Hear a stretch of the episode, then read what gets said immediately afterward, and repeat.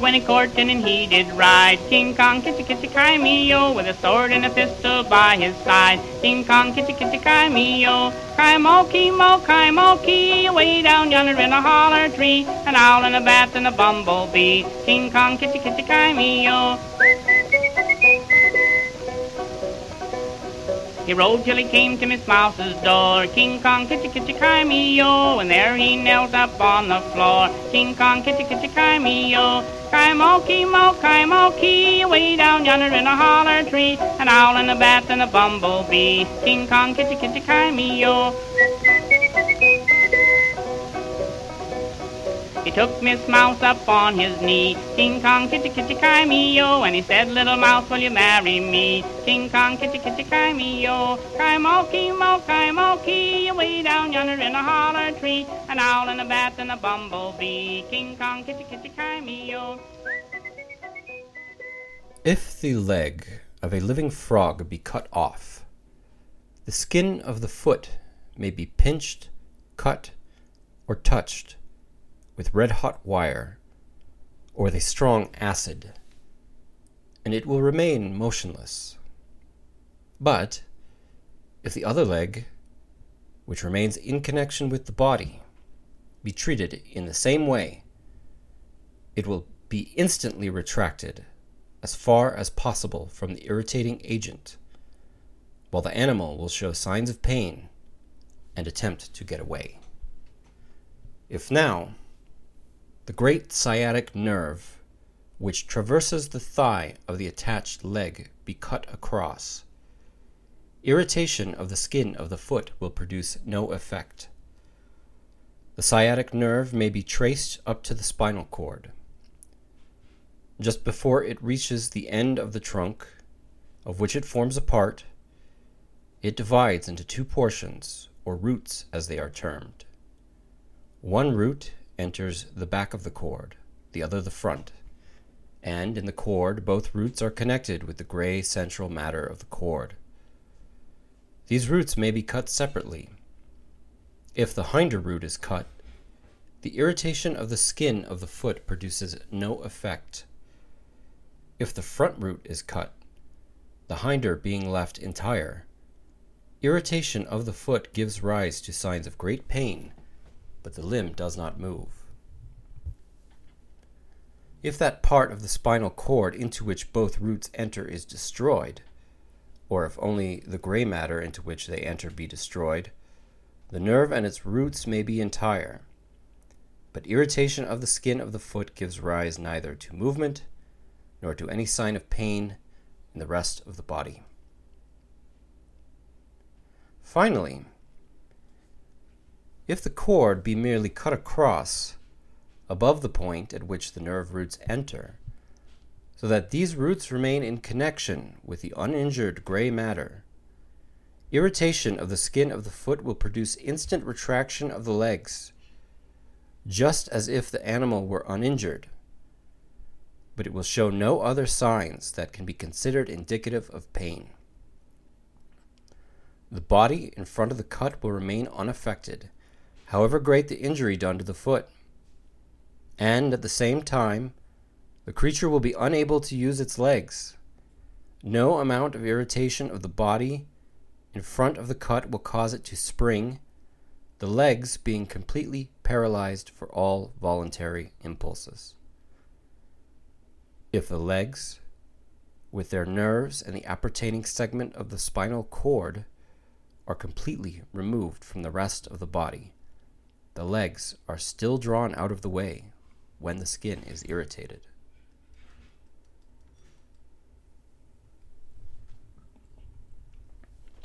So begins a lecture given to the Metaphysical Society of London in 1870 by one Thomas Henry Huxley, better known as T.H. Huxley, titled Has a Frog a Soul?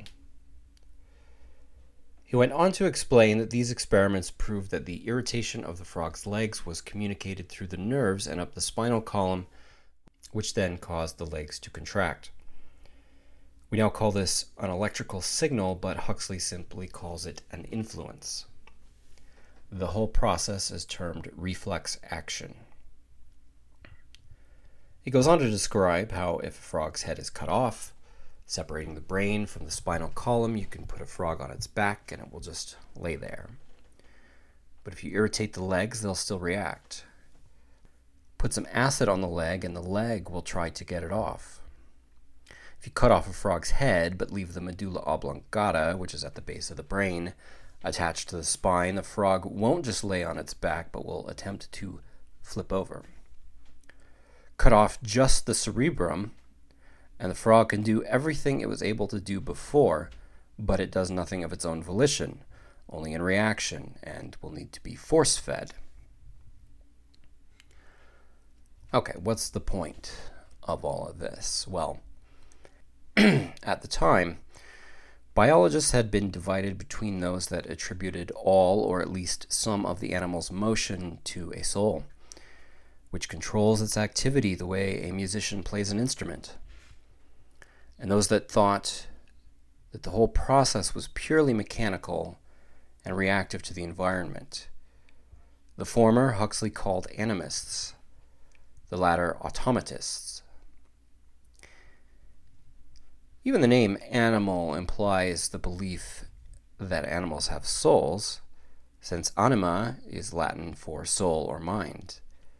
The Greek for this is psyche, where we get our word for mind, psyche. The philosopher Rene Descartes in the 17th century was one of the first thinkers to introduce the idea that animals had no soul and were simply automata, natural machines. Man, by contrast, had a soul implanted by God in a natural body. The point of interaction between the two was in the pineal gland, a small thing in the center of the brain that looks like a pine cone, which is what pineal means. Then, in the middle of the 18th century, a physician and philosopher named La Mettrie declared that man, too, was a machine, that the mind was simply another part of the body. T.H. Huxley declared in his lecture I am unable to see in what respect the soul of the frog differs from matter. He concluded by asking his audience to think of their own unconscious activities, not unconscious in the psychoanalytic sense, just automatic or reflexive physical activities, the things you don't have to think about to do. He suggested that all of the frog's actions were just like these. But he thought that the question of whether the frog actually was conscious or not was impossible to know. Huxley thought this about a lot of things. He coined the term agnosticism, by which he meant, quote, that a man shall not say he knows or believes that which he has no scientific grounds for professing to know or believe.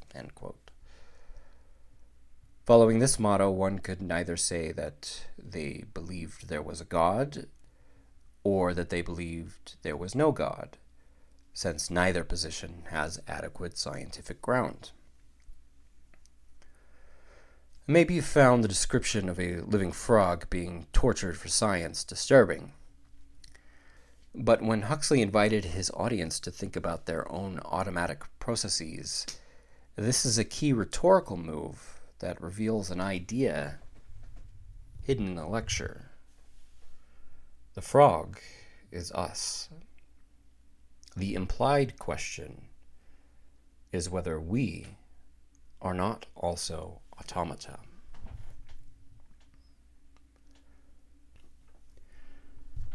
In 1916, right in the middle of World War I, while staying at a cottage in New Hampshire, the English occultist Aleister Crowley crucified a frog. Later, he wrote out the instructions for the ceremony as Liber 70. I don't know if all the instructions were actually carried out in the initial ritual or not, but it notes that the chief officer of the ritual, here Crowley himself, represents a snake, and that the proper food of snakes is frogs. The frog is to be kept overnight in an ark or chest, representing the Virgin's womb. At dawn, the frog is offered gold, frankincense, and myrrh, which is what the three wise men of the East offered Christ at his birth. The frog is then to be released with many acts of homage and apparently freed. He suggests, for instance, placing the frog on a quilt of many colors. Remember that in our show on the Fool, we said that the fool's uniform of motley was connected to Joseph's coat of many colors in the Bible. Water is then to be sprinkled on the frog's head with the following words In the name of the Father, and of the Son, and of the Holy Ghost, I baptize thee, O creature of frogs, with water by the name of Jesus of Nazareth. Throughout the day, the frog is supposed to be praised and asked to perform miracles. And all the while, Crowley writes, thou shalt be secretly carving a cross whereon to crucify him. Upon nightfall, the frog is to be arrested and accused of various crimes. The frog is then addressed thus quote, Do what thou wilt shall be the whole of the law Lo, Jesus of Nazareth, how thou art taken in my snare. All my life long thou hast plagued me and affronted me. In thy name, with all other free souls in Christendom, I have been tortured in my boyhood. All delights have been forbidden unto me. All that I had has been taken from me, and that which is owed to me they pay me not. In thy name. Now at last I have thee. The slave God is in the power of the Lord of freedom. Thine hour is come. As I blot thee out from this earth, so surely shall the eclipse pass, and the light, life, love, and liberty be once more the law of earth. Give thou a place to me, O Jesus, thine aeon is past. The age of Horus is arisen by the magic of the Master, the beast that is man, and his number is six hundred and threescore and six. Love is the law, love under will. I, To Megatherion, therefore condemn thee, Jesus, the slave god, to be mocked and spat upon and scourged and then crucified. The frog is then crucified its cross is mocked. The frog is told that its elemental spirit will henceforth serve the officer, again Crowley, as a lying spirit, to go forth upon the earth as a guardian to me in my work for man, that men may speak of my piety and of my gentleness and of all virtues, and bring to me love and service in all material things soever, where I may stand in need, and this shall be its reward to stand beside me and hear the truth that I utter, the falsehood whereof shall deceive men. The frog is then stabbed, taken down from the cross, its legs cut off, cooked and eaten, the rest of its body burned, thus permanently consuming the age of Jesus, the slave god, and beginning a new era. In Thelema, the magical philosophy created by Crowley, drawing largely from the Order of the Golden Dawn, which he had been a member of, there were three eras of history. There's almost always three. They were derived from the Egyptian Trinity, the family of Isis, Osiris, and Horus. The age of Isis was prehistoric and dominated by the cult of the Great Mother, and devoted to nature and the earth. The idea was almost certainly influenced, even if indirectly, by the 1861 book Mother Right by the German scholar J.J. Bachofen, who, through the interpretation of ancient myths, posited a prehistoric matriarchy. In Crowley's view, life in those days was pleasant and simple, but unspiritual. The age of Osiris began patriarchy, the cult of the father.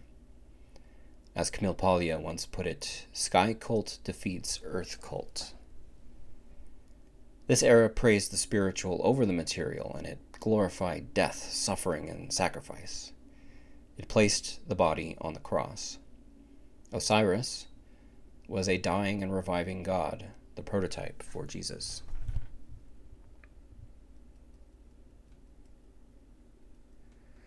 These three stage historical models tend to have a thesis, antithesis, synthesis pattern, and we're always trembling on the verge of that third age, the desired age, the age of fulfillment, the age of the Holy Spirit, the positive age, the utopia. For Crowley, this is the age of Horus, the child.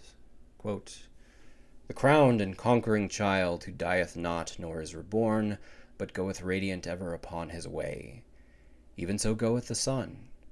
For as it is now known that night is but the shadow of the earth, so death is but the shadow of the body that veileth his light from its bearer. The child is not merely a symbol of growth, but of complete moral independence and innocence. We may then expect the new aeon to release mankind from its pretense of altruism, its obsession of fear, and its consciousness of sin. It will possess no consciousness of the purpose of its own existence. It will not be possible to persuade it that it should submit to incomprehensible standards. It will suffer from spasms of transitory passion. It will be absurdly sensitive to pain and suffer from meaningless terror. It will be utterly conscienceless, cruel, helpless, affectionate, and ambitious, without knowing why. It will be incapable of reason, yet at the same time intuitively aware of truth. This age was to be characterized by individuality, self fulfillment, love, and will, and extreme childishness, in which everyone has a Peter Pan complex. Its magical formula was abrahadabra now, you probably know the word abracadabra from stage magic, but it's an old word of disputed meaning and etymology. It may derive from Hebrew or Aramaic and may mean something like, I will create as I speak, or I create like the word. Using words to create reality, that's definitely magical. It may also invoke Abraxas, the highest archon or ruler in the system of the Gnostic preacher Basilides. It's been used on amulets, often written in a triangular form with each iteration one letter shorter. And it's supposed to ward off illness. Part of the word's significance for Crowley was the fact that it has 11 letters, and he thought that 11 was the magic number par excellence. In the Book of the Law, which is the most important text in Thelema, and which Crowley said was dictated to him by an incorporeal intelligence called Aiwass in Cairo, Egypt in 1904. It is written, My number is 11, as all their numbers who are of us. Now, one major change that Crowley made was that he replaced the C with an H he had complicated Kabbalistic reasons for doing so, but I want to point out something that probably doesn't seem relevant now, but I'm going to bring it up later. So try to make a mental note of it. This sound change echoes a pattern in what's called Grimm's Law in linguistics. It's named after its discoverer, Jacob Grimm, and yes, that is the Grimm of Grimm's fairy tales, which he worked on with his brother Wilhelm. Anyway, Grimm's Law is a set of rules governing sound shifts as they developed from Proto Indo European into Proto German. It's also called the first Germanic sound shift. One part of it is that voiceless stops turn into voiceless fricatives. Voiceless just means you don't use your vocal cords. A stop is when you momentarily block the air passage, and a fricative is when you force air through a narrow channel. In the case of H, the epiglottis in your throat. Anyway, the hard C or K to H is a noted sound shift. An example is the Latin centum to the English hundred. In a Middle Eastern language like Arabic, this sound is actually pronounced somewhere between the two. So it's common to spell words like uh, the name Khalid with a K and an H. Anyway, end of digression on linguistics. So, uh, how do we get back on track? Uh, Indo European, Europe, back to India. Right. So, more than a decade earlier, 1903, while Crowley was traveling in India, he wrote an essay called Science and Buddhism. And he dedicated this essay to the reverend memory of Thomas Henry Huxley. The thesis of this essay was that, shorn of its mythological elements, Buddhism could be seen as compatible with science and was agnostic in Huxley's sense. The law of karma and causal determinism were just the same thing. Buddhism was an empirical investigation of consciousness, and its apparently metaphysical language, which had previously been dismissed as mere verbiage by scientifically minded Englishmen such as Herbert Spencer, referred to states of mind that cannot be really understood unless they are experienced. Crowley called the mind a machine that reasons and proposed to find out what else it can do. The motto of his magazine, Equinox, was the method of science, the aim of religion. If you know anything about Aleister Crowley's dissolute and scandalous life, it might be a little difficult to imagine him following the Eightfold Path and practicing compassion for all suffering beings. But in this, as in so many things, Crowley was way ahead of his time, foreshadowing everything from the Tao of Physics to Sam Harris's meditation app. Post 60s, it was a kind of hippie truism that Western physics agreed with Eastern metaphysics. Reading parts of this essay, it feels as though we're right on the ground floor of the human potential movement that came about in California associated with uh, the Esalen Institute, which was heavily influenced by Aldous Huxley. And Crowley thinks we're just beginning to understand what the mind can really do and I think that's probably right, even today. But the real ideological thrust of the essay is that Buddhism must be used to displace Christianity. Why should scientists become Buddhist? Why should they become anything? And Crowley's answer to this has a real new atheist vibe to it.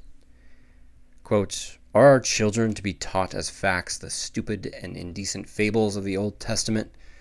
fables that the Archbishop of Canterbury himself would indignantly repudiate. Our minds to be warped early, the scientific method and imagination checked, the logical faculty thwarted, thousands of workers lost each year to science. And what about Buddhists then? Should they vice versa become scientists? Yes, he says. Shut the temple and open the laboratory. In his book Crowley in India, Tobias Churton writes that, quote, somewhere in the back of Crowley's mind was the vision of a kind of mega science to come, born from the pangs of a decaying materialistic era whose midwives were science and magic both. End quote. A mega science, To Megatherion, the great beast. What rough beast, its hour come round at last slouches toward Bethlehem to be born. And do you believe the science, brother? Science and Buddhism is a manifesto of spiritual materialism, or materialist spirituality. Crowley places himself squarely in the tradition of Anglo empiricist thought that runs back through Huxley, Darwin, and Spencer to Bentham, Hume, Locke, Bacon, and Hobbes. It's just as eager to refute the idealism and metaphysics associated with the German philosophical tradition. One section of the essay is called somewhat obliquely The Twilight of the Germans. Indian thought had probably had a profounder effect on German philosophy than anywhere else in the West. Particularly via the Schlegel brothers and Arthur Schopenhauer. I mention as an aside here that Crowley may have been a British secret agent during both World Wars.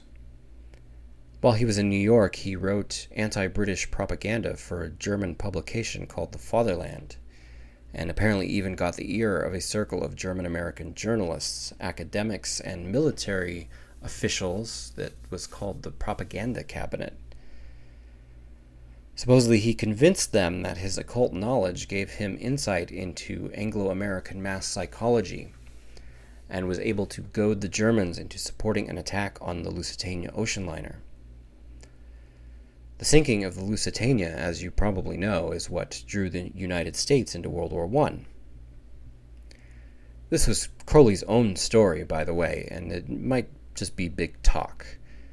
He also claimed he invented the V for Victory finger sign that the British, and especially Churchill, used during World War II as a kind of magical foil to the Nazi swastika. Another story has him interrogating Rudolf Hess, Hitler's deputy Fuhrer and a fellow devotee of the occult, after Hess flew to Scotland in an attempt to independently arrange peace talks. As I say, Crowley may just be bragging, but I think it's pretty interesting that this hero of the counterculture would brag about his role in stoking war, not just when Britain was fighting the Nazis, but in the First World War, the one that most historians and regular people alike agree was a senseless slaughter. He seems ever eager to align himself with the interests of the British Empire despite the fact that his systematic taboo violation, excess, and his gift for self promotion makes him a model for rock stars and movie stars and various celebrities. The fact is that rather than being a rebel, it appears that Aleister Crowley served the institutions of power throughout his life. Crowley was an imperialist. He certainly did desire to be free from the strictures of traditional Christianity, in which, as he says in the frog ritual, he was tortured in his boyhood. He was raised in an evangelical sect known as the Exclusive Brethren, a splinter group of the more well known Plymouth Brethren. His father, a retired brewer, preached and read to the family from the Bible every day. I don't know what tortures specifically he believed he had endured on account of Christ, but consider this passage from Science and Buddhism. Quote, we are told that the memory is a proof of some real I. But how treacherous is this ground? Did a past event in my life not happen because I have forgotten it? Oh, the analogy of river water given above is most valid. I who write this am not I who read it over and correct it. Do I desire to play with lead soldiers? Am I the doddering old cripple who must be wheeled about and fed on whiskey and bread and milk?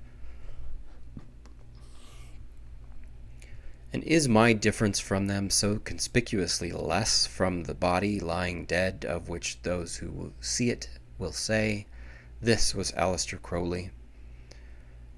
What rubbish is it to suppose that an eternal substance, sentient or not, omniscient or not, depends for its information on so absurd a series of bodies as are grouped under that Crowley? I can never step into the same river twice, not only because it is not the same river, but because I am not the same I. But if there is no eternal substance, only a categorical name to hang on a series of bodies, and this is just nominalism, by the way, then why carry the grudge of a Christ ridden child who was not yet the great beast?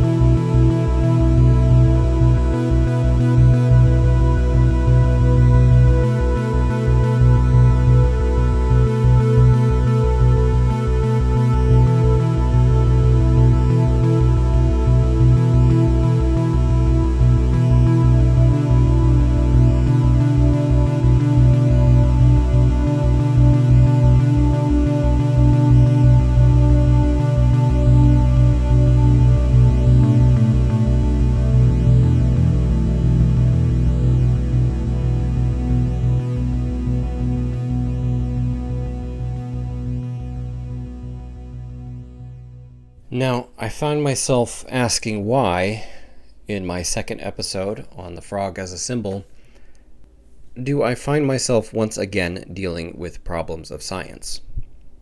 Well, how do schools usually teach students anatomy and biology? Typically by having them dissect a frog. I never had to do this myself, and I don't know if it's still as common in high schools, but the practice goes back to the early 20th century. Why frogs? Well, it seems because their bodies are just small enough to handle their organ systems are similar to humans, but the differences help demonstrate how anatomy is adapted to environment, like long tongues for catching flies.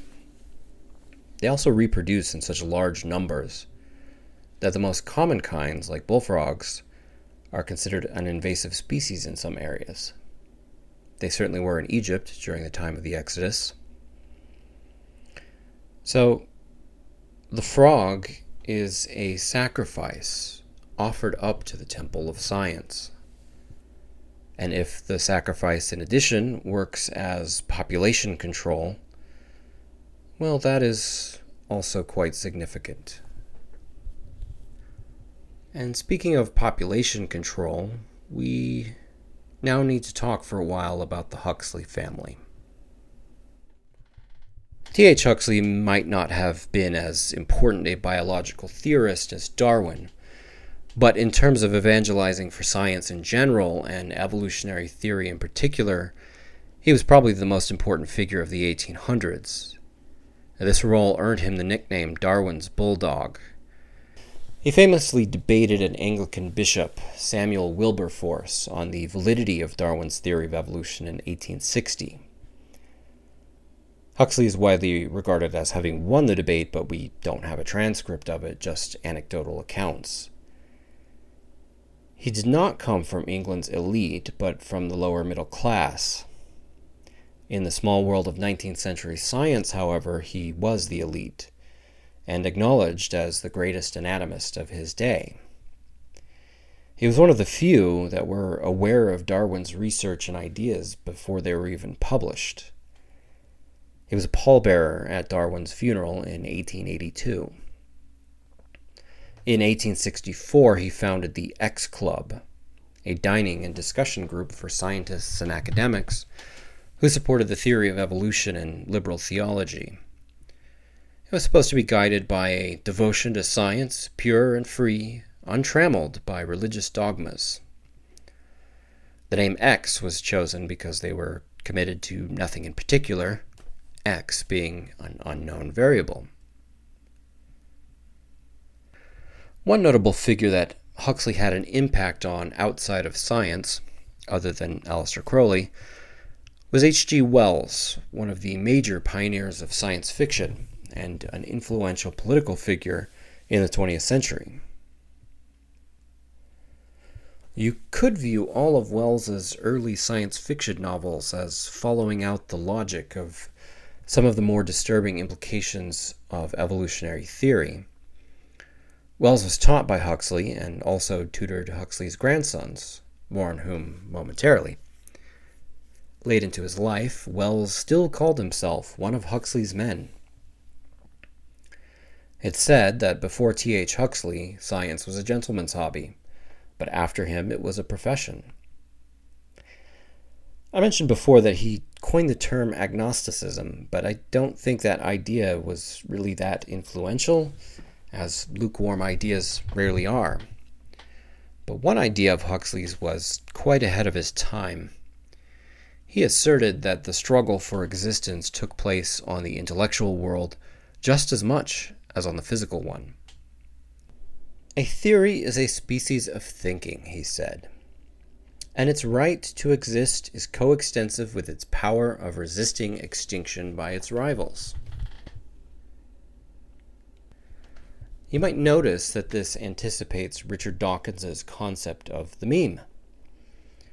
The notion of the symbolic or cultural realm as, to take a phrase from Michel Houellebecq, the extension of the domain of struggle would be a major occupation of two of Huxley's grandchildren, Julian and Aldous. The Huxley brothers had one of the most impressive intellectual pedigrees of their era. Father Leonard was a school teacher and writer, and he married Julia Arnold, the niece of the famous poet and social critic Matthew Arnold, the author of Culture and Anarchy. If you've ever called an uncultured person a Philistine, you have Arnold to thank for that coinage. Another of his favorite phrases, though this one didn't quite catch on, was sweetness and light, which is one of his definitions of culture. Roughly, it translates to beauty and knowledge, or art and science. Arnold made a passionate defense of culture in an industrializing, utilitarian minded age that increasingly derided culture as merely an eccentric hobby of men who enjoyed dusty old books he believed that progress could be measured by the increase of sweetness and light. On the surface, it would be easy to say that the two Huxley brothers each represented one wing of the sweetness and light duo, with the elder biologist Julian inheriting TH's scientific legacy, while the younger Aldous, novelist, poet, and essayist, taking after Arnold in the arts but in reality, they overlapped quite a bit. They were both intensely concerned with the same scientific, political, and religious problems, just pursued in different fields. It's true, though, that Aldous in his work expressed a lot more pessimism about progress and the nature of man, while Julian displayed the typical left brained, naive optimism of the working scientist.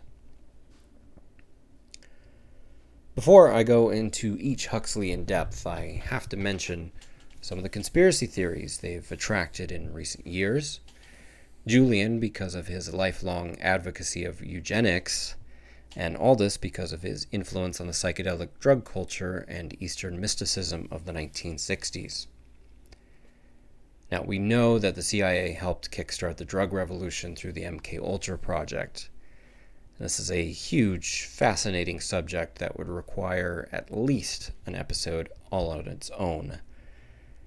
Aldous Huxley is connected to it in a number of ways, some of which I will get into later. But the claim has been made uh, by Jan Irvin, notably, uh, formerly of Gnostic Media, now Logos Media, that Aldous was the very man in charge of MK Ultra I don't think he's proven this, and I find it a little unlikely. That doesn't mean he's unconnected, but I think Irvin overstates the case. Earlier, I mentioned T.H. Huxley's X Club for promoting evolutionary ideas, and I said it meant something like an algebraic variable, you know, solve for X. But there may be a lot more to it than that. Jan Irvin makes the connection to the X Men comic book series created in 1963 by Jack Kirby, one of the few geniuses the comics ever produced. And by genius here, I simply mean someone possessed by a creative force. Prior to the X Men, superheroes were created either through childhood traumas like losing their parents, the Freudian origin story, or through atomic accidents, the Kleineman origin story. But the X Men emerged as pure novelty. They were genetic mutations. According to Professor Xavier in the debut comic, the X stands for extra power. The original name for the comic was The Mutants. X Men is a series about evolution. It's a series about eugenics, too, just not in a straightforward way It actually takes a stand against eugenics by invoking genocide by having Magneto be a Holocaust survivor and having the mutants be threatened by a similar fate. But in a subtle way, it actually supports eugenics. And it reflects the tension inherent in the history of progressive ideology vis a vis eugenics. I really don't want to get into a whole tangent about the politics of X Men, so I'll just stop here, but it's pretty interesting. Just remember that the basic idea is that the mutants are discriminated against because they're a minority and perceived as freaks, but they are in fact, as all superheroes are, superior beings. Irvin goes on to speculate further about the X as a symbol. This is from his book Astrotheology and Shamanism. Quote, X marks the spot is a common symbolic usage. In fact, it is a universal symbolism. The mark is associated with the perfect man in Psalms 37:37. Mark the perfect man and behold upright, for the end of man is peace. The mark of the archetypal perfect man is the cross. The cross is an upright X. In Ezekiel, a mark is set upon the foreheads of selected men in Jerusalem, and all other men, women, and children are to be slaughtered.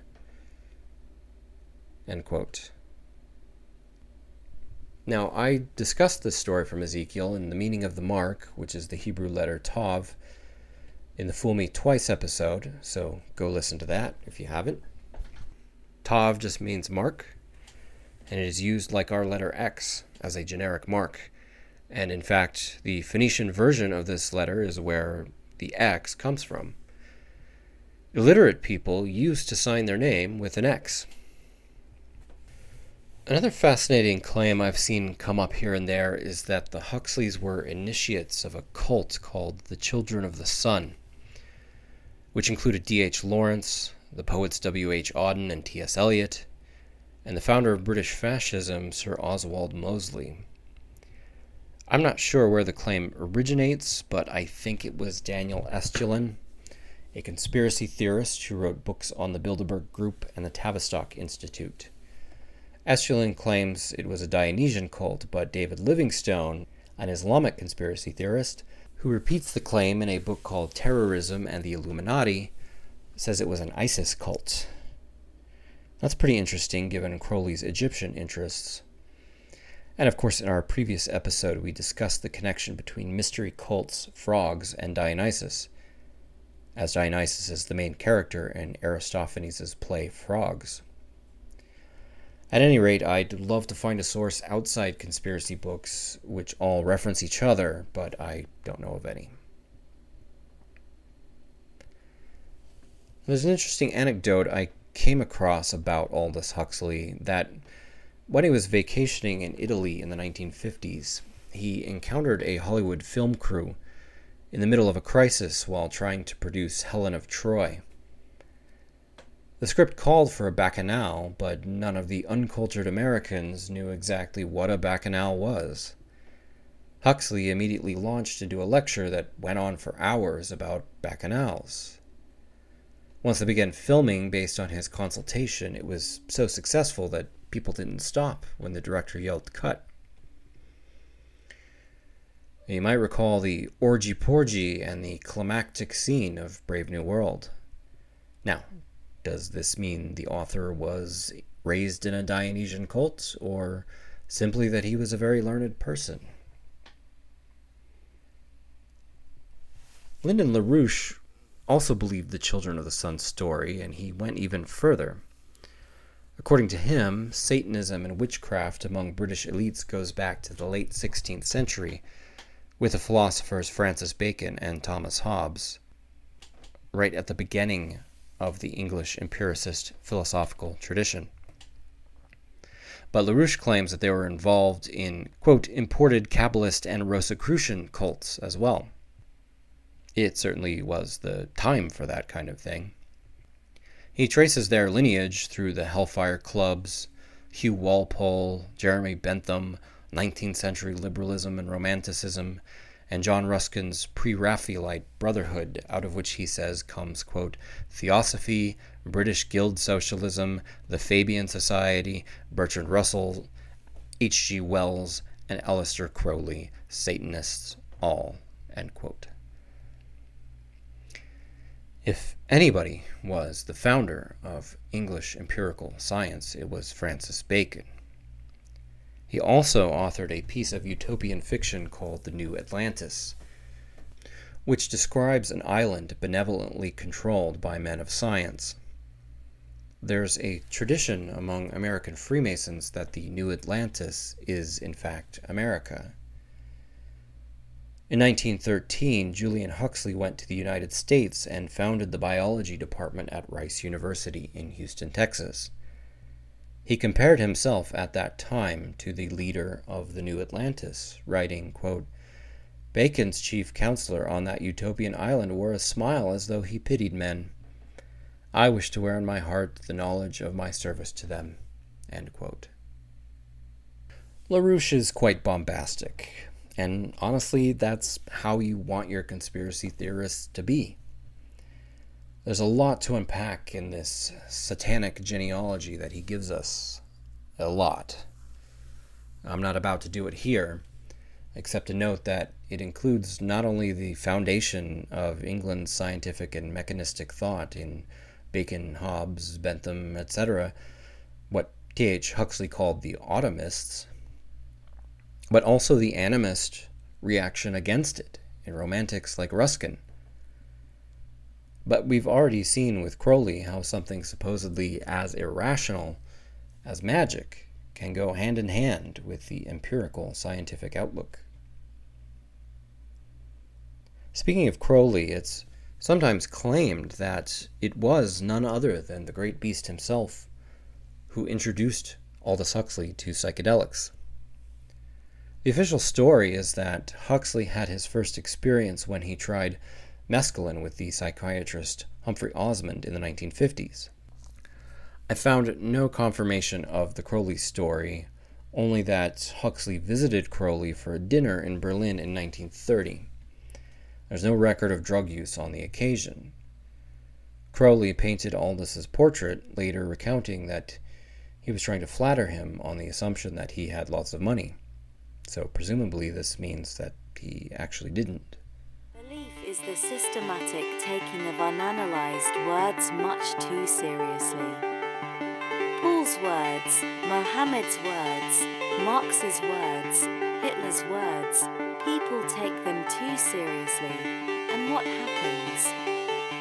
What happens is the senseless ambivalence of history, sadism versus duty, or, incomparably worse, sadism as duty Devotion counterbalanced by organized paranoia. Sisters of Charity selflessly tending the victims of their own churches, inquisitors, and crusaders.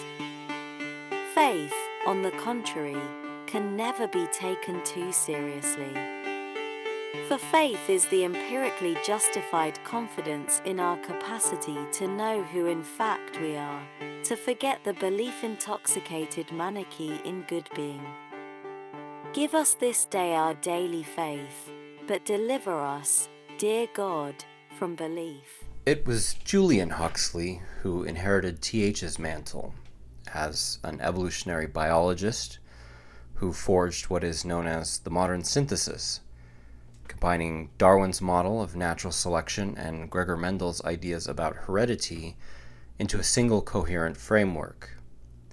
He was the first director of UNESCO the United Nations Educational, Scientific, and Cultural Organization. He was the head of the Zoological Society of London and ran the London Zoo during World War II. He was one of the founders of the World Wildlife Fund, a conservation group. He was also the head of the British Eugenics Society from 1959 to 1962, and he coined the term transhumanism in an essay of that name in 1957. What did he mean by transhumanism? He wrote that it was, quote, based on the idea of humanity attempting to overcome its limitations and arrive at fuller fruition. It is the realization that both individual and social development are processes of self transformation. Stated more simply, transhumanism means that whereas up to now evolution was something that happened to man, in the future, it will be something that man does to and for himself and the world in which he lives. As the Irish mob boss Frank Costello said in The Departed, I don't want to be a product of my environment. I want my environment to be a product of me. This is possible, and in fact inevitable, according to Julian Huxley, Because humans have developed culture and thus transcended the mere physical struggle for existence and entered an abstract plane that, for lack of a better word, could be called spiritual. Huxley actually called his philosophy spiritual biology, although sometimes he used the phrase psychosocial. Another term that comes up is the noosphere, from the Greek word for mind, nous.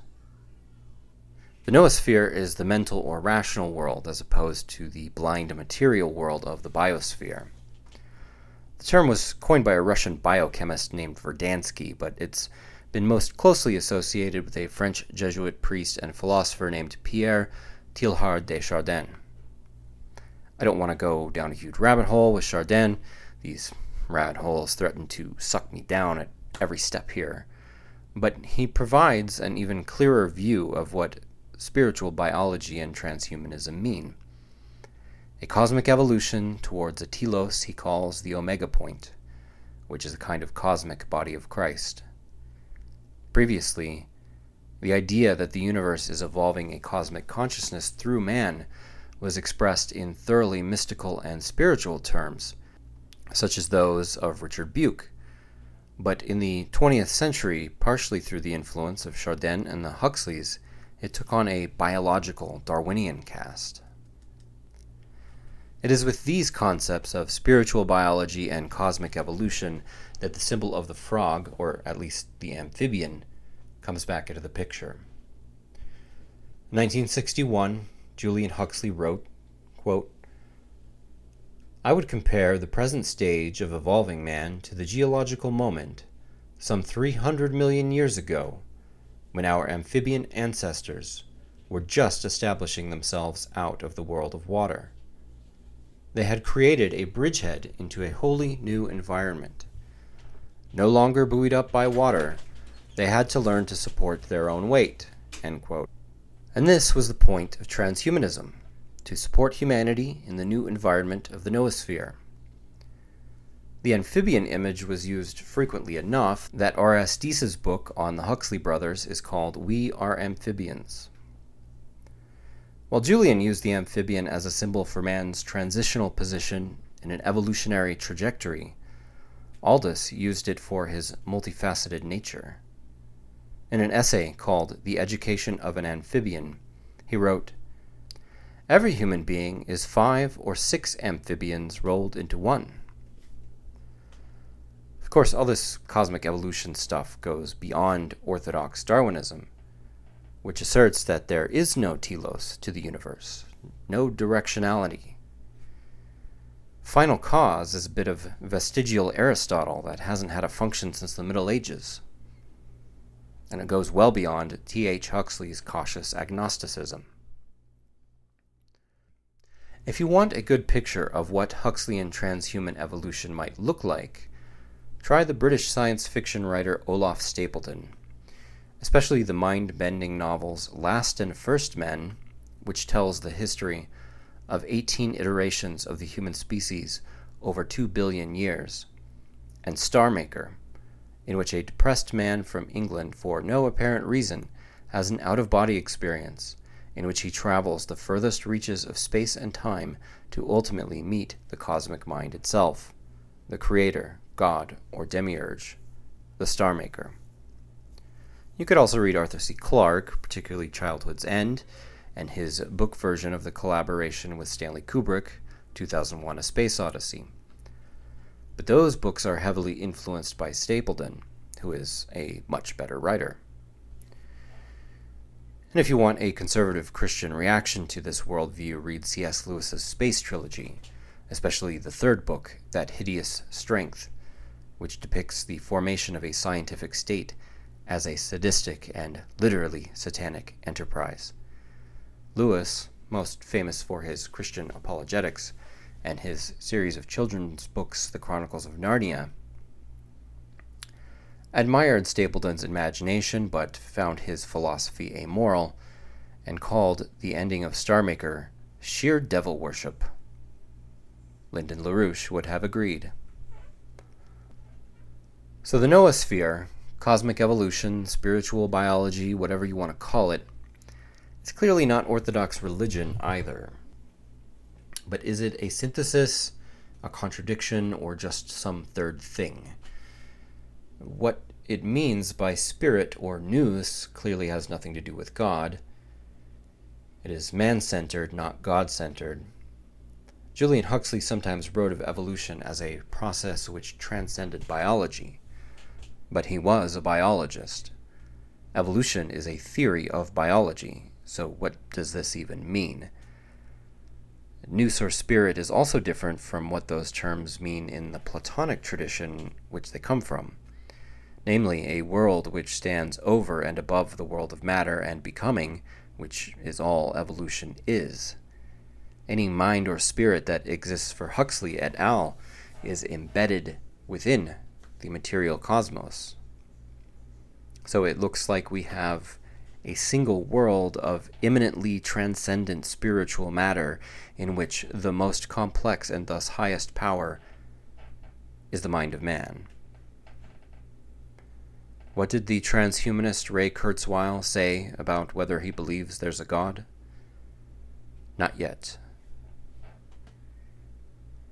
In addition to the teleological heresy, Huxley's philosophy departs from the normal scientific view in deriving ought from is. Not only was cosmic evolution happening, it should happen, and he devoted his life to making it happen. How?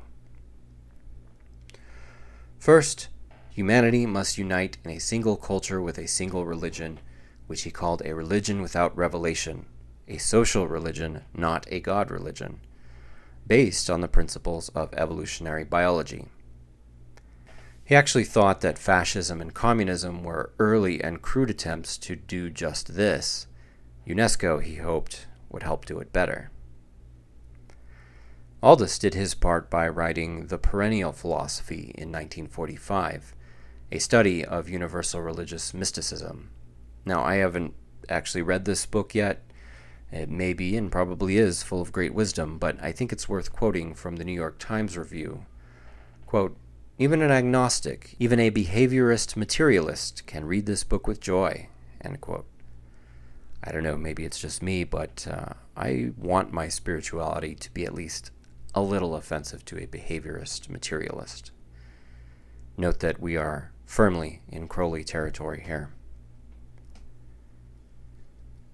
Anyway, following a one world religion is a world state. And it's really this world state that would allow spiritual scientific evolution to really kick into high gear. Julian wrote, quote, The function of the state is not power or anything like it. The function of the state has been and still is to raise humanity further and further above the beasts. End quote.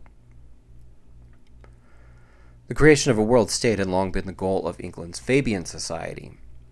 It was the goal of Marxian communism, too, except that provoked violent revolution on the part of the working class to expropriate private property and overthrow capitalism. The Fabians instead promoted a revolution within the form of democratic liberal societies, using the existing political institutions to move it in a socialist direction.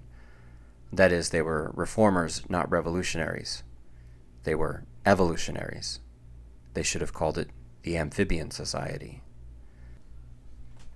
But was it just a difference of means and not ends?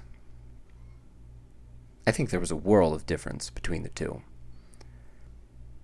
The whole Fabian socialist mentality, which pervades the worldview of the Huxleys, Wells, Bertrand Russell, and Olaf Stapledon, I really think it's covert British imperialism. They're probably sincere about their internationalism. I just think their worldview is shaped by being in the managerial class of the largest empire the world has ever known. Empires need planning and government, a lot of it, almost with no upper limit. Socialism, on this view, just becomes a further expansion of the idea of managing empire. They were a lot more bothered by capitalism's inefficiency than its inequality. Perhaps their socialism can be boiled down to a frustration with management, which they wanted transferred from an owning class to a new class of scientifically trained social engineers. The most grandiose note struck by the Fabian philosophy can be heard and seen in the 1936 film Things to Come, an adaptation of H.G. Wells' 1933 novel, The Shape of Things to Come, which was itself a reaction to Aldous Huxley's Brave New World. It shows a world devastated by war and fallen into a kind of neo feudal warlordism, but which is subdued by a group of engineers and mechanics that form an air force called Wings Over the World. They drop bombs filled with a quote, gas of peace, i.e., a sleeping gas. The goal of establishing global scientific government achieved, we fast forward to a clean industrial future that is getting ready to launch into space with a newly constructed space gun. But first, a second group of stubborn reactionaries needs to be overcome a neo Luddite mob that just hates progress for no reason. Spoiler alert they launch the rocket into space. Here's the final monologue by the lead scientist, Cabal.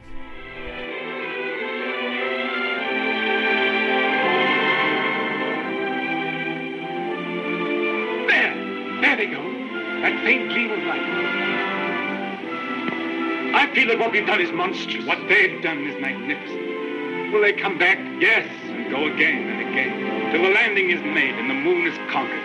This is only a beginning. But if they don't come back, my son and your daughter, what of that cabal? Then presently others will go. Oh, God, is there never to be any age of happiness? Is there never to be any rest? Rest enough for the individual man too much and too soon, and we call it death. But for man, no rest and no ending. He must go on, conquest beyond conquest.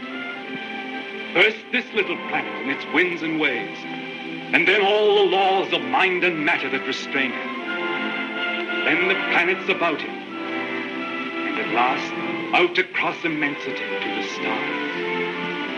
And when he has conquered all the deeps of space and all the mysteries of time, still he will be beginning. But we're such little creatures.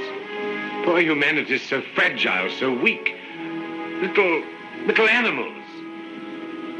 Little animals. And if we're no more than animals, we must snatch each little scrap of happiness and live and suffer and pass, mattering no more than all the other animals do or have done. It is this or that. All the universe or nothingness. Which shall it be, husband? Which shall it be?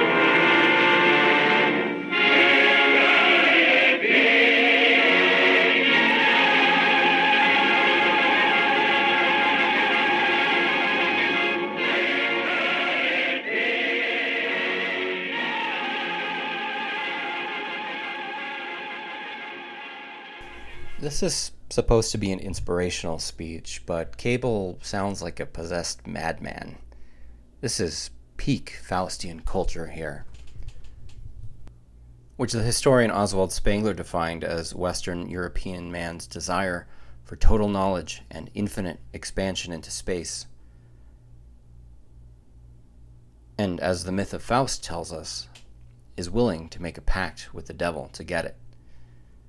Spengler was a right winger, but there's a complementary left wing critique of such attitudes in the Marxists Theodor Adorno and Max Horkheimer, which saw Enlightenment rationality as implicitly totalitarian, seeking to dominate nature and impose a singular unified view of life. It's pretty interesting that the term Spengler uses to characterize modern European culture is inherently linked to black magic Something else worth noting about the Faust story religious people are always talking about Satanism as devil worship, but Faust doesn't worship the devil or anything. He makes a deal with the devil. It's a business transaction. Now, the film portrays the anti tech crowd as desiring safety because progress and new technology bring a dangerous, uncertain element into life which the scientists are bravely willing to risk. But you could turn this around and ask why the scientists want to have no part of the universe left unknown. Why is Faustian man so uncomfortable with mystery? A known universe is a safe one under complete human control. That's the dialectic of imperialism. Bravery is required in the service of taming nature and or other human beings until a domesticated world is built in which bravery has no place. Watch a western sometime. The other thing is that the Luddites are portrayed as intolerantly not wanting to live in the same world as monstrosities such as the space gun. Cabal says that the scientists have the right to have their kind of life as long as they don't interfere with the Luddites' artistic life. Actually, because technology is a total system, this old mill style liberal principle is inadequate. This has been addressed by another thinker, and I'm going to let you guess who I'm quoting.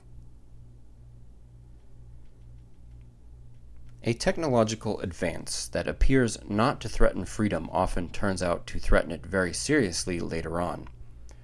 For example, consider motorized transport. A walking man formerly could go where he pleased, go at his own pace without observing any traffic regulations, and was independent of technological support systems. When motor vehicles were introduced, they appeared to increase man's freedom. They took no freedom away from the walking man, no one had to have an automobile if he didn't want one, and anyone who did choose to buy an automobile could travel much faster and farther than a walking man. But the introduction of motorized transport soon changed society in such a way as to restrict greatly man's freedom of locomotion. When automobiles became numerous, it became necessary to regulate their use extensively. In a car, especially in densely populated areas, one cannot just go where one likes at one's own pace. One's movement is governed by the flow of traffic and by various traffic laws. One is tied down by various obligations, license requirements, driver test, renewing a registration, insurance, maintenance required for safety, monthly payments on purchase price. Moreover, the use of motorized transport is no longer optional. Since the introduction of motorized transport, the arrangement of our cities has changed in such a way that the majority of people no longer live within walking distance of their place of employment, shopping areas, and recreational opportunities, so that they have to depend on the automobile for transportation, or else they must use public transportation, in which case they have even less control over their own movement than when driving a car. Even the walker's freedom is now greatly restricted in the city, he continually has to stop to wait for traffic lights that are designed mainly to serve auto traffic. In the country, motor traffic makes it dangerous and unpleasant to walk along the highway. Note this important point that we have just illustrated with the case of motorized transport. When a new item of technology is introduced as an option that an individual can accept or not as he chooses, it does not necessarily remain optional. In many cases, the new technology changes society in such a way that people eventually find themselves forced to use it. End quote. So you see, you can't just have your technological world over here and your non technological world over there. Not in the long run. You may, as an individual, choose not to use certain technologies, but you still have to live in the world that's been shaped by them.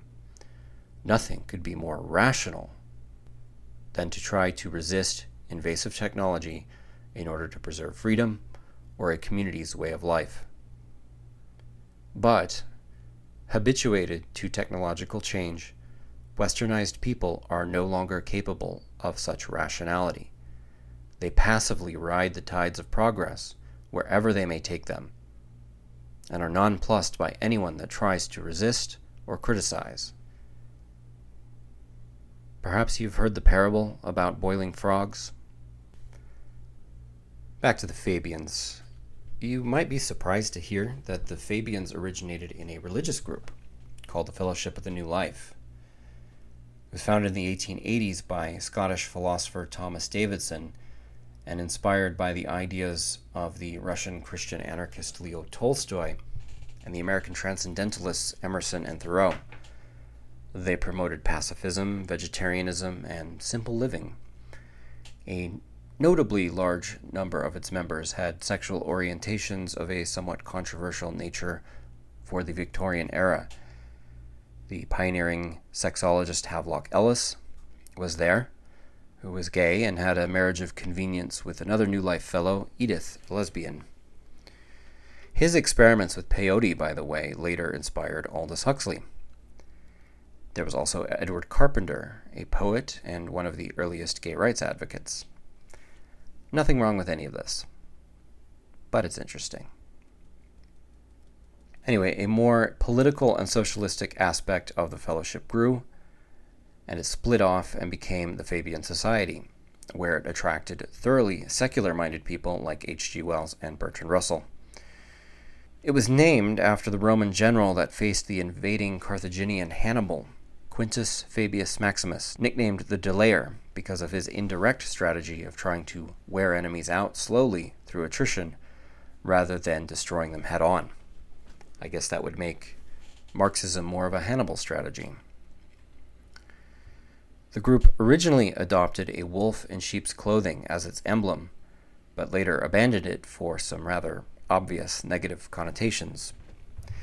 But also, you can't actually be a wolf in sheep's clothing if you're telling people you're a wolf in sheep's clothing, unless perhaps you're actually something else disguised as a wolf in sheep's clothing.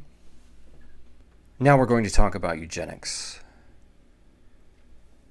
If Huxley's spiritual biology was a religion without revelation, it was also a eugenics without racism, supposedly. We now tend to think of eugenics as a reactionary or fascistic thing, but in the early part of the 20th century, it was a completely normal part of progressivism. But then the activities of Hitler and the Nazis, to put it mildly, gave it a bad name. The import of Julian Huxley's post war work was to dissociate eugenic practices from racism and Nazism and link them to the discourse of progress and human rights. I recommend the article Julian Huxley and the Continuity of Eugenics in 20th Century Britain by Paul Weindling as a good overview of it. He writes that Huxley, quote, adeptly associated eugenics with a range of reformist movements, such as the popularization of birth control, the decriminalization of homosexuality, and abortion law reform. Biographical factors show how Huxley linked these agendas, often quite detached from eugenics, to eugenic modernization. Weindling shows how covertly or not so covertly imperialist and culturally elitist attitudes were mixed in with his scientific advocacy in the post war years. And one thing's indisputable. Both Huxley brothers, at one time or another, publicly supported the forced sterilization of the mentally unfit, which has a bit of a Nazi sheen to it, no? But the National Socialists were interested in producing a healthy and racially pure German people. They were particularist, whereas the Huxleys and their cohorts were universalist. They were interested mainly in reducing overall population, but especially of the less intelligent. And this was all justified on two fronts preserving the ecology of the planet and advancing the progress of the race in the evolutionary terms described earlier. Any number of progressive and high minded sounding causes can be put in the service of population control and strengthening the political power of a managerial elite. It's in the news daily. One major success in this direction was the development of the birth control pill, first approved by the FDA in 1960 and an obvious precursor to the sexual revolution. But Julian's ideas went beyond this. He advocated ectogenesis, that is to say, test tube babies, because he said that the size of the female pelvis put a natural limit on the size of babies' heads, and thus the human brain. I really can't think of a better symbolic encapsulation of the philosophy or religion of transhumanism than this idea technology warring against natural limits and defeating motherhood for the sake of the physical growth of the brain. Julian campaigned tirelessly to put population control at the forefront of the agenda for the UN the World Health Organization, and other alphabet soup NGOs and IGOs. Weindling's article notes that due to Huxley's influence, quote, the Population Council managed to intrude birth control into the United Nations agenda, and population control came to be regarded as a legitimate part of the politics of international assistance. End quote. Basically, eugenics meets the shock doctrine. But that's not socialism, right? That's disaster capitalism, which would require some capitalist organizations. Huxley notably also worked with the Ford and Rockefeller Foundations, two nonprofit organizations of notably capitalist origin and occasional alignments with the CIA. Rockefeller promotes vaguely defined feel good ideas like social change and sustainability. It also has supported war criminal Henry Kissinger's Harvard International Seminars, to which the CIA also contributed funds not to mention Rockefeller's funding of the race science studies by the Kaiser Wilhelm Institute in the 1930s, both its psychiatric and its anthropology, heredity, and eugenics wings. Rockefeller basically kept these institutes afloat through the Great Depression, and their studies were utilized by the Nazis for the Nuremberg laws and concentration camp experiments. During the war, the Nazis Joseph Mengele and Karin Magnussen would send the Institute human body parts, such as eyes and skulls. After the war, most of their files were supposedly destroyed so that the Allies could not use them as evidence in war crimes trials. At any rate, they were not used in those trials, and most of the staff evaded trial as well. The Ford Foundation, which both Huxleys had a long standing relationship with, has often worked hand in glove with the CIA. From 1958 to 1965, it was chaired by former Secretary of War for Roosevelt John J. McCloy, who's been on every nefarious board you can think of, from the CFR to the Rockefeller Foundation to the World Bank. I mean, this guy was a real chart topper. Lots of hits, you know. As you would expect, the Ford Foundation employed numerous intelligence agents and was accused by the Indian writer Arundhati Roy of supporting an imperialist coup in Indonesia through a Ford funded economics course. There's more examples, but I won't belabor the point. Just as an aside, Ford is the biggest funder, along with George Soros' Open Society Foundation, of Black Lives Matter. Both Huxleys had each at one time pitched a scheme to the Ford Foundation director Robert Hutchins, a family friend, only to have it rejected. Julian's involved an international network of scientific intellectuals that included the former Nazi zoologist Konrad Lorenz, while Aldous planned with psychiatrist Humphrey Osmond to distribute mescaline to a hundred prominent scientists, artists, and philosophers in order to figure out the full ramifications of the drug on the mind. Aldous complained bitterly that the Foundation was being Mesozoic in rejecting the plan and that they were just scared that if they did anything weird, people would go out and buy Chevys. With the family connection to the Ford Foundation in mind, it's interesting to look at the role that Henry Ford plays in Aldous Huxley's dystopian novel Brave New World. Always referred to as our Ford, or sometimes as our Freud in his psychological aspect, he appears to have been one of the founders of the society, with Fordism being the prevailing religion. The reason for this is most likely that human beings are mass produced, just like Model T cars. Huxley was partly inspired to write the novel after a tour of American factories, although I'm not sure if he visited a Ford assembly line. History is bunk, a saying attributed to Henry Ford, appears in the novel. Ford's symbol in the book is a capital T after the Model T, of course. We've talked about how the letter T is also the Tau cross and is associated with some Christian saints but in the context of Brave New World, it symbolizes a distinctly earthbound form of religion, with the lack of an upper arm, leaving the horizontal bar as the limit, denying any spiritual transcendence of the material world. Before we move on from Julian to the more well known brother Aldous, I want to look at the oddest piece of writing in his career his one foray into the genre of science fiction a 1926 short story called The Tissue Culture King. As a narrative, it leaves a lot to be desired, but like the best sci fi, it's full of interesting ideas. It bears many of the themes common to both Huxley brothers the relationship of science, religion, and the state, hypnotism in the masses, and science, biology in particular, as social control. The narrator of the story is an Englishman exploring Africa who comes across an unusual creature, a two headed toad, shortly before he is captured by a native tribe. When he is taken back to the village, though, he encounters one of his own countrymen, apparently in a position of some authority. The man, Dr. Hanscombe, is an endocrinologist. This means he studies hormones, note and tells the tale of how he was himself captured by the tribe. He was the first white man they had ever seen, and they were unsure whether their laws prescribed killing him, enslaving him, or letting him go. Hanscombe had a bright idea.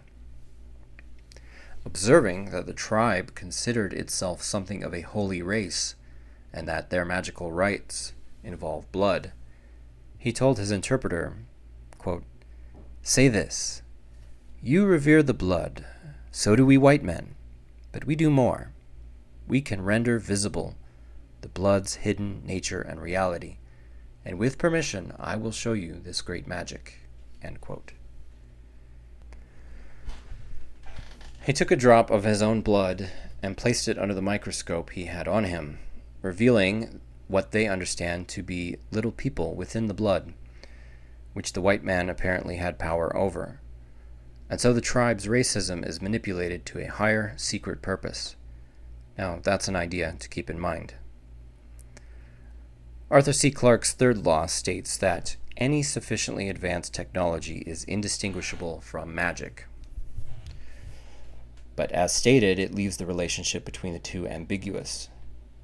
Is it that technology just looks like magic because we don't understand how it works?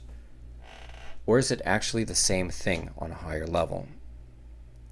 Hanscombe's magic elevated him in the village to the status of second to its priest king, Bugala. Together, they transformed the village's religion, now oriented around tissue cultures. Armed with plenty of biological samples, Hanscombe soon graduated to genetically engineering a grotesque array of giants, dwarves, and plump concubines of the sort revered by the tribe, born from the sexless process of parthenogenesis, as well as mutant frogs, such as the one observed by the narrator at the beginning. The next stage of his experiments involved hypnosis, which he found the tribesmen quite amenable to, having been prepared by their own religious rites. It proved even easier in groups than individuals, as one hypnotized mind reinforces another. Hanscombe postulated a superconscious that he was somehow tapping into, like the noosphere. The narrator and Hanscombe, of course, have nothing but scientific interest or disinterest in the procedure, but it inflames the tribal chief Bugala with a tyrannical passion, and he insists on being initiated into the mystery of its art. Quote, Bugala, of course, had to be considered. Hanscombe with the old Tibetan prayer wheel at the back of his mind, suggested that eventually he would be able to induce hypnosis in the whole population and then transmit a prayer. This would ensure that the daily prayer, for instance, was really said by the whole population, and, what is more, simultaneously, which would undoubtedly much enhance its efficacy. And it would make it possible in times of calamity or battle to keep the whole praying force of the nation at work for long spells together. The hypnotic technique is somewhat vague, but it recalls the mass media. It's fitting that Huxley published this story just as radio was taking off and started to have influence in politics. He's really talking about mimetic science, the art of inducing ideas in the mass mind. He refers to it as tuning hypnotic subjects to the same pitch. Now, here comes the best part. They discover that metal is the only thing that protects them from falling under their own telepathic spell. So they stand on a pulpit made out of tin and wear tinfoil hats. When the narrator and Hanscombe escape, they put the village in a trance, but they decide to leave their hats in order to travel light. Because of this, Chief Bugala is able to wake up and send out his own telepathic command for them to return, which the narrator, but not Hanscombe, is able to will his way out of. The idea is that Hanscombe is more influenceable because he'd been in the village longer.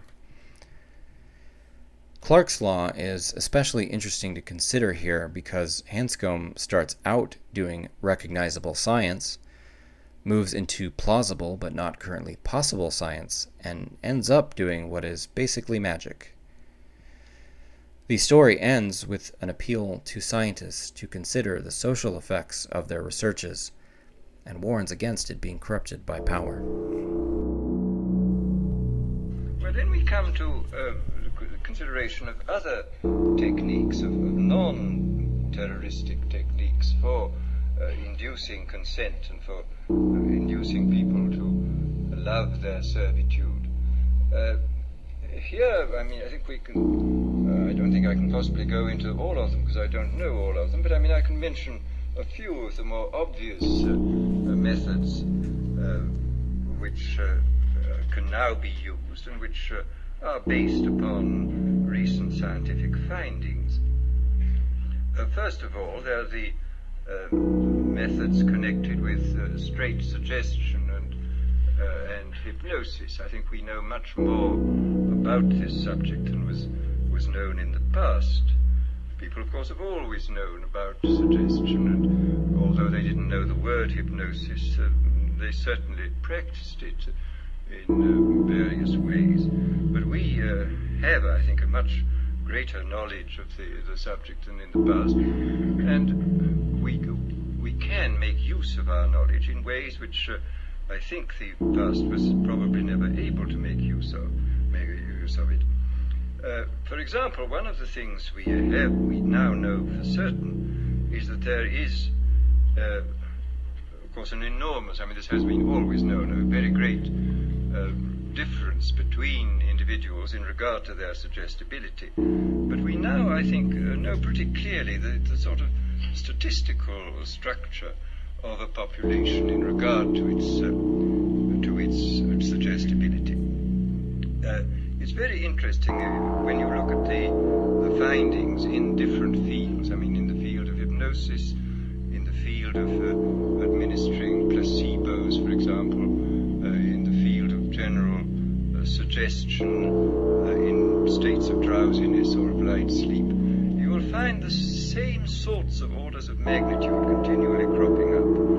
You will find, for example, that the uh, experienced hypnotists uh, will tell one that the number of people, the percentage of people who can be hypnotized with the utmost facility, just like that, uh, is about 20 percent about a corresponding number at the other end of the scale are, very, very difficult or almost impossible to hypnotize, and that in between there lies a, a, a large mass of people who can, with more or less uh, difficulty, be hypnotized, that, that uh,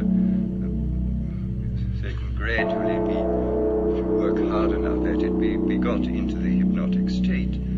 And in, in the same way, one uh, same sort of figures crop up again, for example, in relation to the administration of placebos. A, big experiment was carried out three or four years ago in the um, General Hospital in Boston on post-operative cases where several hundred men and women uh, suffering comparable kinds of pain after serious operations uh, were allowed to, injections whenever they asked for them, whenever the pain got bad, and the injections, uh, 50% of the time were of morphia and 50% of the time were of distilled water. And about 20% of the of those uh, who uh, went through the experiment, about 20% of them got just as much relief from the distilled water as from the morphia. About 20% got no relief from the distilled water, and in between were those who got some relief occasionally. So here again we see uh, an, an, uh, the same sort of, uh, of distribution. Well, as I say, this, on the basis of this, I think we see quite clearly that the human populations can be categorized according to their suggestibility fairly clearly. I, I suspect very strongly that this 20% is the same in all these, uh, these cases. And I suspect also that it would not be at all difficult uh, to recognize in very early childhood who were the, those who were extremely suggestible, who were those who were extremely unsuggestible, and who were those who uh, occupy the intermediate space. Quite clearly, if everybody were extremely unsuggestible, um, organized society would be quite impossible. Uh, and if everybody were extremely suggestible, then um, uh, dictatorship would be absolutely inevitable. I mean, it's very fortunate we have people who are moderately suggestible in the majority, and who therefore preserve us from dictatorship, but do permit uh, uh organized society to uh, to be formed. But once given the fact that there are these 20% of highly suggestible people, it becomes quite clear that this is a matter of enormous political importance. Uh, for example, any demagogue is able to get hold of a, a large number of these 20% of suggestible people and to organize them is really in a position to overthrow any government uh, in any country.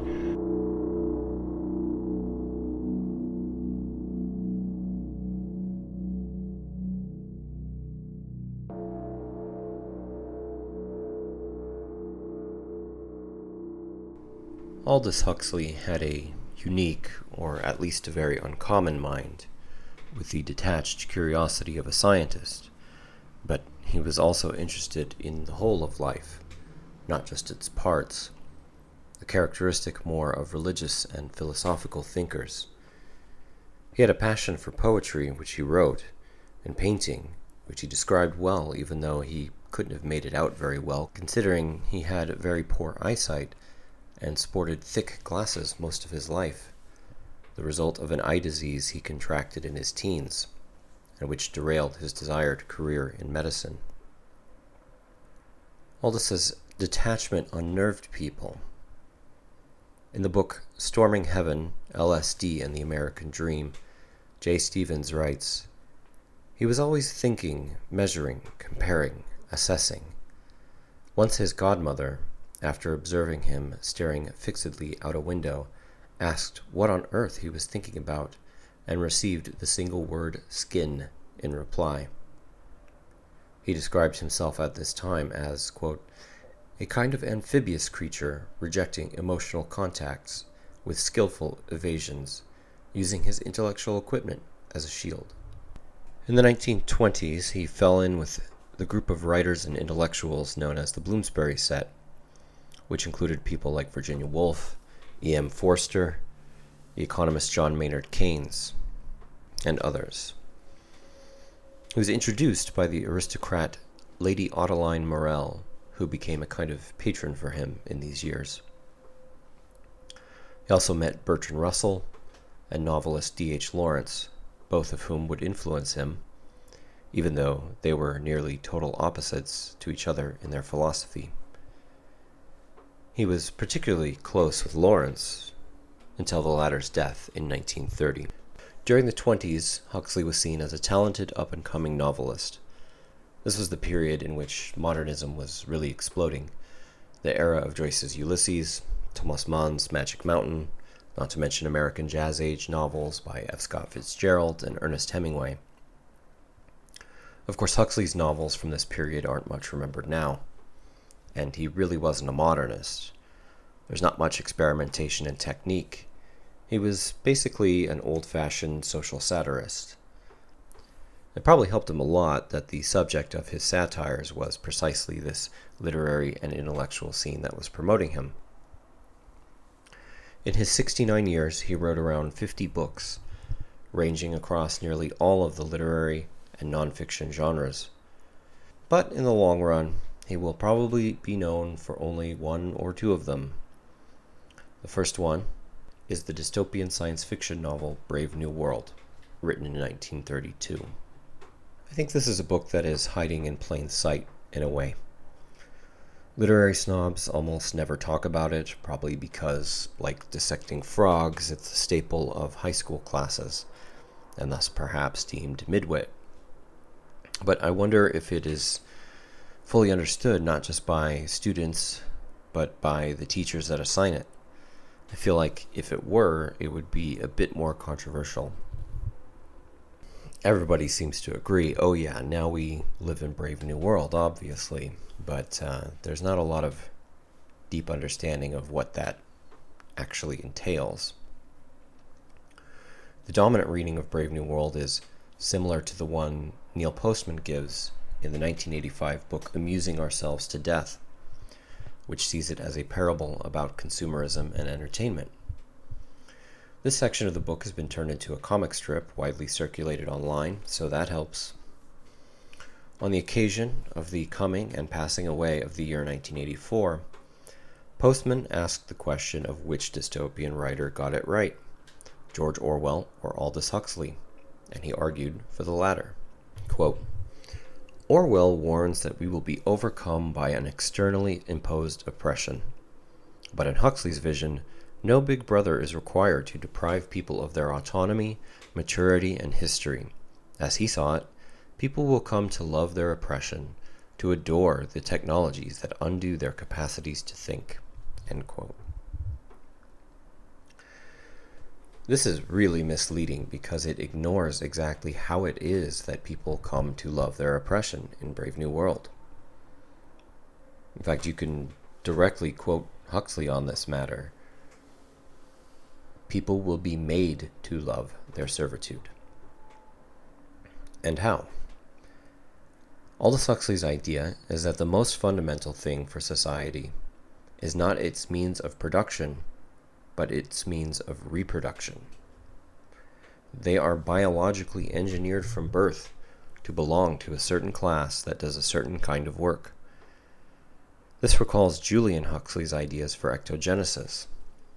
Aldous writes that babies are decanted in bottles, except that instead of designing everyone to be a transhuman, most people are downgraded so that they won't be distressed or bored by the tasks society demands of them. Additionally, their early years consist of what's called hypnopedia, or sleep teaching, via recordings of simple moral instructions that people mentally absorb in their sleep. Specialized for each group of people, of course. Brave New World is a single world state, of course, consisting of rigidly stratified castes, denoted by the Greek letters alpha, beta, gamma, and so on. Alphas, of course, do all the intellectual work. They are the Huxleys and the Bloomsbury set. But at the very tip top is a group of 10 world controllers who plan everything. So there is also an externally imposed oppression. It's just that it never has to resort to physical coercion. All the brainwashing is done as early as possible, so there's little intervention in adult life. Propaganda appears not as propaganda, but as common sense. Indeed, as culture per se. If you're interested in a book that understands this aspect very well, check out Propaganda by Jacques Ellul. Postman continues, quote, What Orwell feared were those that would ban books. What Huxley feared was that there would be no reason to ban a book, for there would be no one who wanted to read one. Orwell feared those who would deprive us of information. Huxley feared those who would give us so much that we would be reduced to passivity and egoism. Orwell feared that the truth would be concealed from us. Huxley feared the truth would be drowned in a sea of irrelevance. In 1984, people are controlled by inflicting pain. In Brave New World, they are controlled by inflicting pleasure. In short, Orwell feared that what we hate will ruin us. Huxley feared that what we love will ruin us. This is generally true, but it's very general. Postman gives far too much weight to people's autonomy in choosing their entertainments. He writes, quote, In the Huxleyan prophecy, Big Brother does not watch us by his choice, we watch him by ours. But what kind of choice is it? when you've been genetically engineered and subjected to mind control since before you were born. Postman doesn't quite consider that we aren't just amusing ourselves to death, but that we are being amused to death. Every consumer product is designed to be maximally addictive, from fast food to social media to the news. Is it this way because the world controllers decree it, or because that's just what makes the most money? And is there a difference? Postman was writing before the age of the internet. He thought that television was destroying our serious civic culture. Quote, By ushering in the age of television, America has given the world the clearest available glimpse of the Huxleyan future. End quote. Well, buddy, you ain't seen nothing yet. I have to quibble also with Postman's portrait of Huxley as someone who tried to warn us about the dangers of such a society. In many ways, he helped to bring such a society about. Here's an instance of what I mean. The class stratification of Brave New World recalls the caste system in India, or what are called Varnas in Hindu. One indication from within the text that this is in fact the source is the naming of the drug soma, which was a ritual drink described in the Rig Veda. In fact, Conspiracists of the LaRouche stripe use this as evidence of Huxley's occultism. Two weeks before Brave New World was published, Huxley broadcast a lecture called Science and Civilization, where he referenced the Hindu Varnas explicitly, saying, quote, In a scientific civilization, society must be organized on a caste basis. Their rulers and their advisory experts will be a kind of Brahmins controlling in virtue of a special and mysterious knowledge, vast hordes of the intellectual equivalents of the Sudras and Untouchables. Again, this is pretty much the plot of Julian's story, The Tissue Culture King, which was also put forth ostensibly as a warning. But if I reject the reading of Brave New World as a warning I reject also the simplistic conspiracy theory reading of Brave New World as a blueprint. Brave New World is a novel. It has doubts to raise against the models of progress put forth by scientific optimists like H.G. Wells, Bertrand Russell, and even his brother Julian. You have to understand that Huxley was fundamentally in dialogue with this group of British intellectuals. He admitted that the book says the same thing that Russell had said in the last chapters of The Scientific Outlook. And in fact, Russell had consulted his publisher to see if he had a case for plagiarism against Huxley, though he ultimately decided against it. Brave New World sounds a skeptical note about the plan of advancing cosmic evolution guided by an intellectual aristocracy without fundamentally opposing the globalist project. Aldous Huxley was the only one clear eyed enough to see what its real consequences were. I see three basic criticisms. 1. Rather than engineering everyone to be geniuses, a global scientific state would dumb most people down on a pre planned gradient because if everyone was a genius, nobody would want to take out the trash. Huxley rejected the idea of universal liberal education as Victorian sentimentality. And he also seemed to view a hierarchical society as the most natural and stable. Piled up sand grains naturally form pyramids, you know. 2. A scientific world state, rather than producing endless innovation and progress, would rather seek to halt progress in the name of social stability. This aspect partly involves a critique of the most influential mind of the Bloomsbury set, the economist John Maynard Keynes. Now, I'm not an economist. In fact, I'm not anything. I'm just some guy. Remember that. But what I understand about Keynes is that he blamed the Great Depression on the failure of demand, effective demand, that is, demand that has money to keep up with supply because everybody was too spooked to spend when stocks fell. This created a self reinforcing deflationary spiral.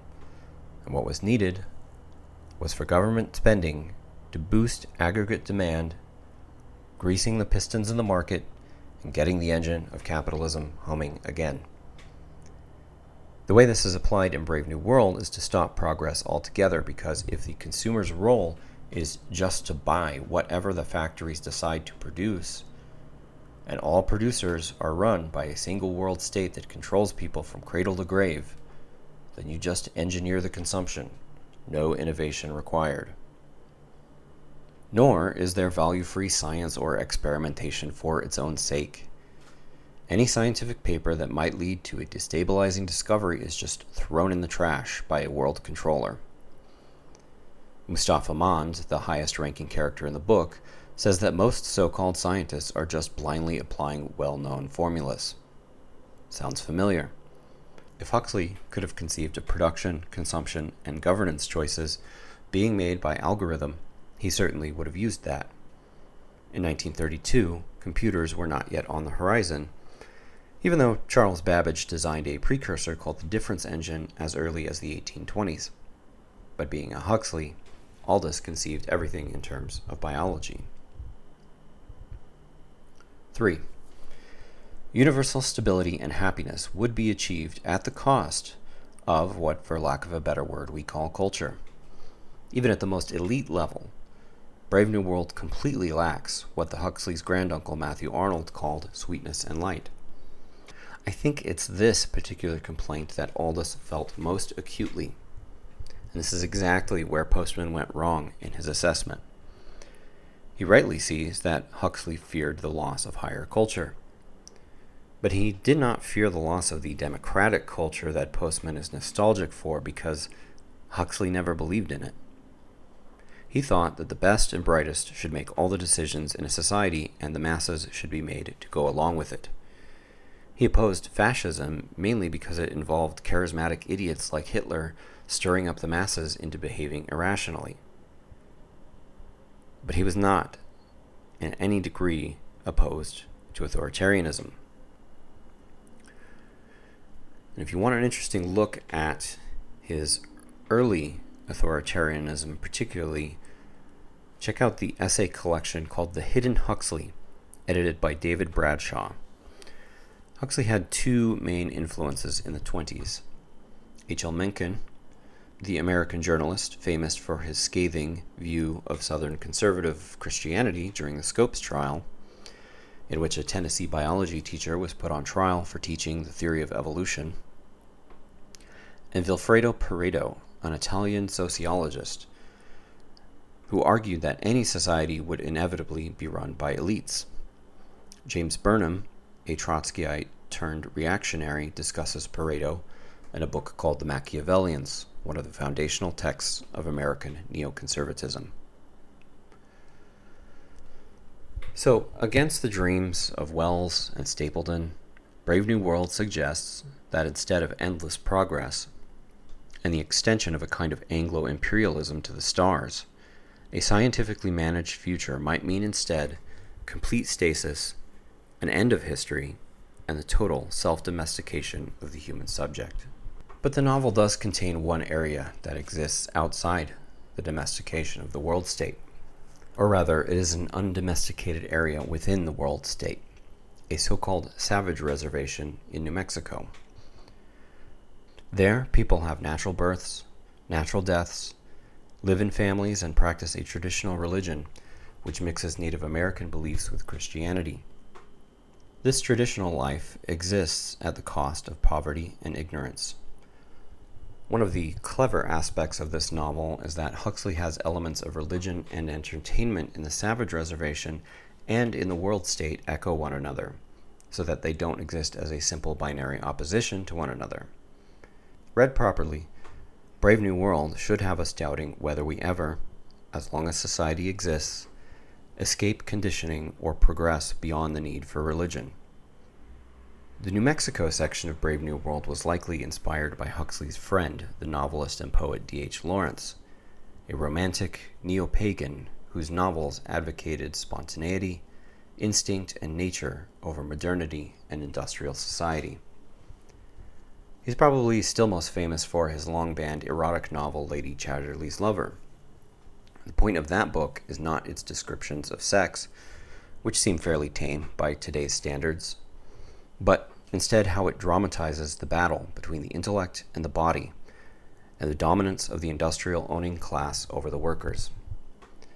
Lawrence had called his world travels a savage pilgrimage and spent the latter years of his life on a ranch in Taos, New Mexico.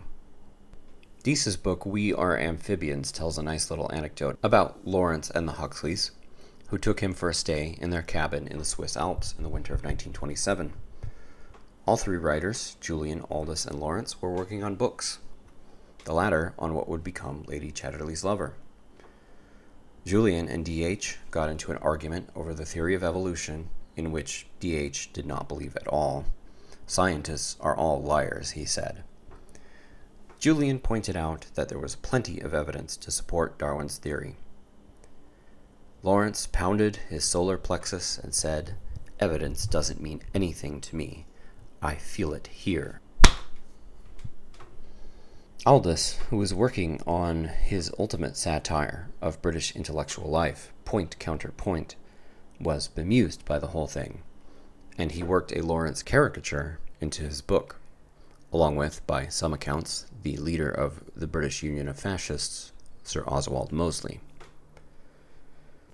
Aldous Huxley spent his life divided between the scientific rationalism of his brother Julian and the romantic vitalism of his friend Lawrence. Much of his work is directed at the optimism, utopianism, and utilitarianism of his Victorian upbringing. But he never really abandoned any of that trying instead to reconcile them with some kind of spirituality. As for Lawrence's attempt to go back to the dark gods, as Huxley called it in a late BBC interview, it was, quote, one of those fatal examples of trying to make everything conform to the standard of only one world. Seeing that we are amphibians, it's no good, end quote. One interesting thing about the savage civilized dichotomy in Brave New World is that poetry falls into the cracks between them. It only exists by chance, because of an accident in which a pregnant Englishwoman gets lost and lives with the natives. Although she is already hopelessly conditioned by the world state and thus miserable living among the savages, her son lives his life as a kind of hybrid. He is raised on the only two books she happens to have a scientific manual and the complete works of Shakespeare. From this book, along with some of the native myths and rituals he is exposed to, John develops a romantic view of love and courtship. But when he travels to the London metropole, where he becomes known as John the Savage, he's appalled by the easy sexuality of the people there. Everyone belongs to everyone else. Exclusive relationships and families are completely unknown. Motherhood is a dirty word, fatherhood a silly one, and love almost completely meaningless. Birth and death are just scientific operations with little meaning, and neither fear nor hope can be attached to them. There's no desire for freedom, and almost nobody can understand a single line of Shakespeare. But everyone is happy. The utilitarian goal is realized. History is ended it's comfortable. And John protests against it thus But I don't want comfort. I want God. I want poetry. I want real danger. I want freedom. I want goodness. I want sin. This is such an interesting text right now because John the Savage articulates what is essentially the trad or reactionary position versus what they see as the bugman or consumer lifestyle, oriented around simple, childish pleasures and a kind of cargo cult of the Keynesian consumerist function. But was this Aldous Huxley's position?